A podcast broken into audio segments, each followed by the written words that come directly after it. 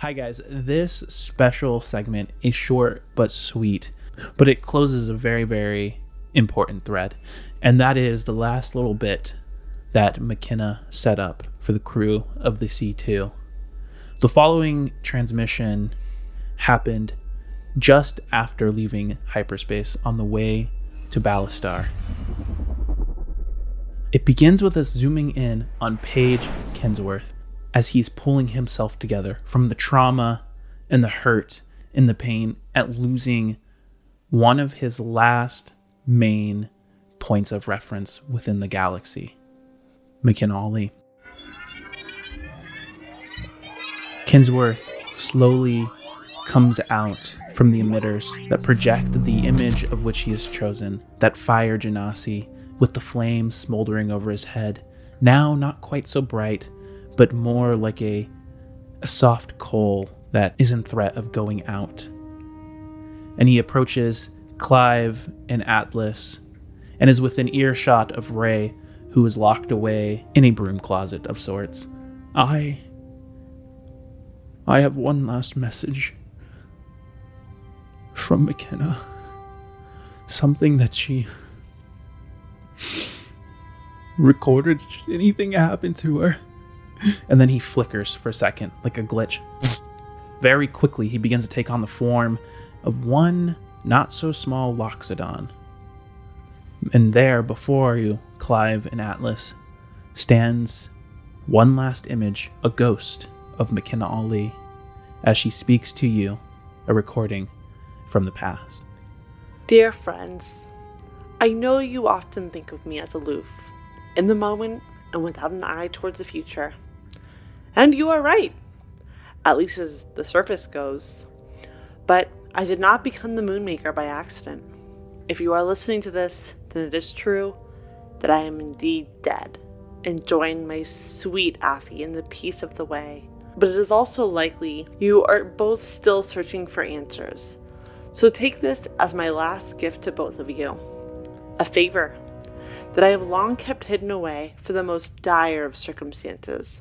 While perhaps not to the two of you, Clive and Atlas, you have become family to me, and the pain that you both obviously feel inside is dire enough to warrant this gift. So, my gift to you is credit in the sum of 50,000. Please give 40,000 to CISA. 5,000 goes to you, Clive, and 5,000 goes to you, Atlas. Oddities accrued over my life.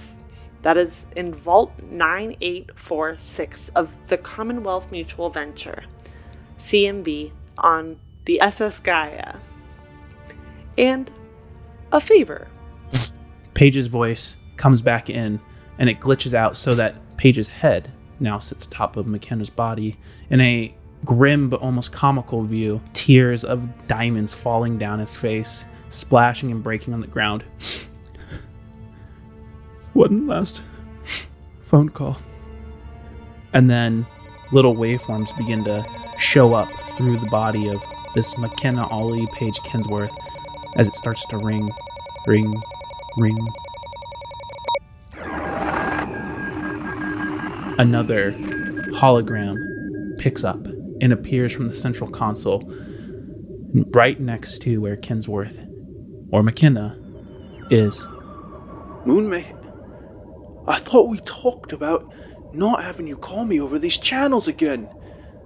Now, Clive and Atlas, when you look at Paige, you see that the hologram has taken on the visage of McKenna Ali wholly and completely once more.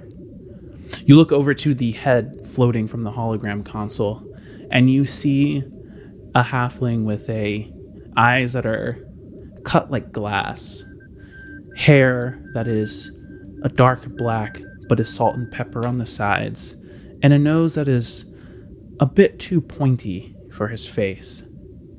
Thin, somewhere in his 40s, this man seems genuinely confused as he now looks at what he believes to be McKenna Ali. You weren't supposed to call me over these comms. What. What is the meaning of this? Well, don't seem so put off by my calling. I just wanted to check in and see how you were. What do you mean you want to check in? You know that I'm a busy. You're busy because of me. So, how are you, my friend? Go ahead and roll persuasion or a intimidation roll. 13. Be that as it may, we had an agreement, McKenna. I... This better not be about no.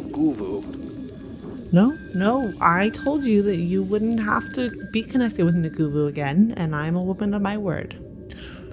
You also said you wouldn't be contacting me unless. Oh, good God, gracious reveries above. This isn't. This isn't about the favor, is it? It is very much about the favor. And I need your help with a couple things. Oh. You know, there's better there's better times. I think we can push this off to a little bit of a more Absolutely convenient. not. I'm so sorry.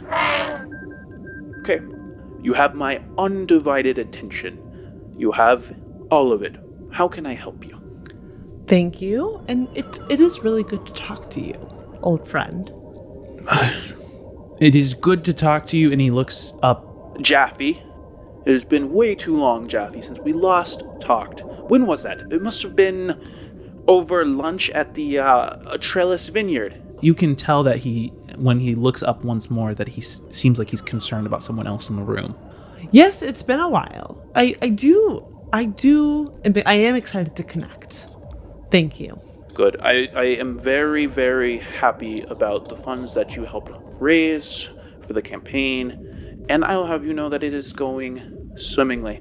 Although there has been quite the change. It's looking like yours truly might be elevated to minister, given all of the events that have happened. Well, whoever got you to where you are today deserves some credit then, huh? That she does, Jaffe, that uh, she does. So, what can I do for you? I have two friends, Clive and Atlas. I need you to give them access to the mainframe. Unhindered access. Excuse uh, That is more than a favor.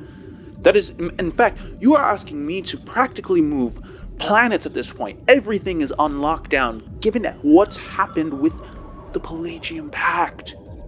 Oh, the Pelagian Pact will be taken care of, my friend. Don't worry about that.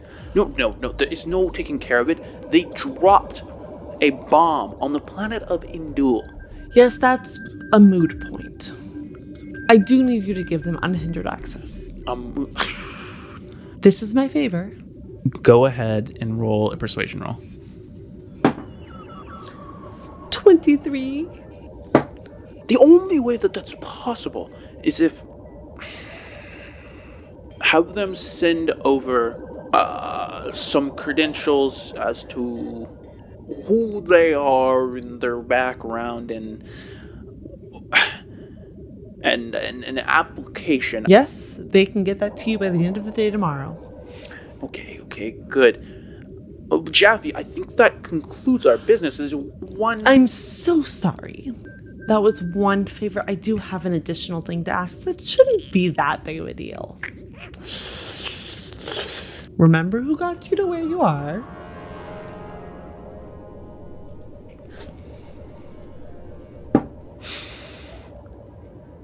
How could I forget? Thank you, my dear friend. I need you to provide the crew of the C2 an honorary as honorary consuls to the planet of New Toral, so that they can move throughout the universe unhindered. And I need that done sooner than later. Please. I want you to use any skill.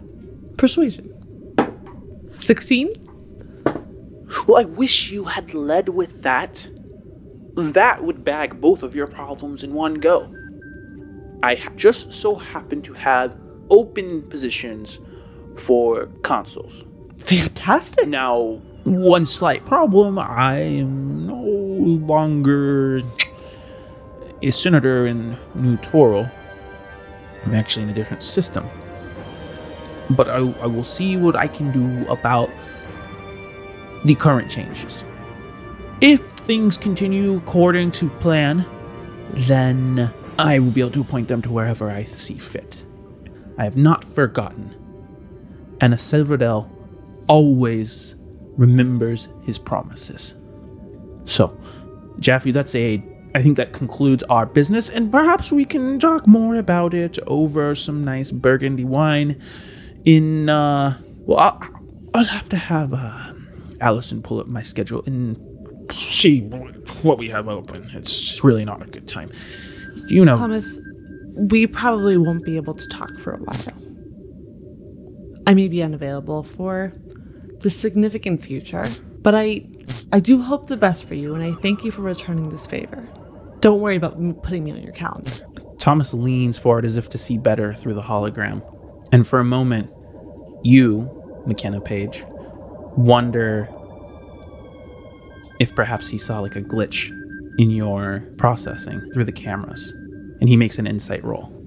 That is an eight. I need you to make a deception roll. Do you have inspiration? No. I will not. I will. No worries.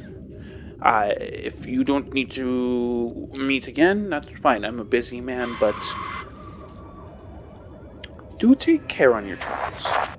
Do take care. I certainly will. You do the same, Thomas Silverdale. And then everything cuts out. Paige looks back at Atlas and Clive and bows. Now, if you don't mind, I'm going to go spend the remainder of this journey. Unless we are suddenly assailed by pirates, or we get lost into a black hole, or we get assailed by meteor showers, I'm going to spend the re- remainder of the time within the bowels of this dragon. And then he bows very low, and his head like torches to life. Ever the showman. And he slowly sinks into the ground. And that's it. I didn't know what to do. You did everything perfectly. But I'm really worried now. Is he not going to fall through? I don't know. We'll have to find out. See you soon, Spacers.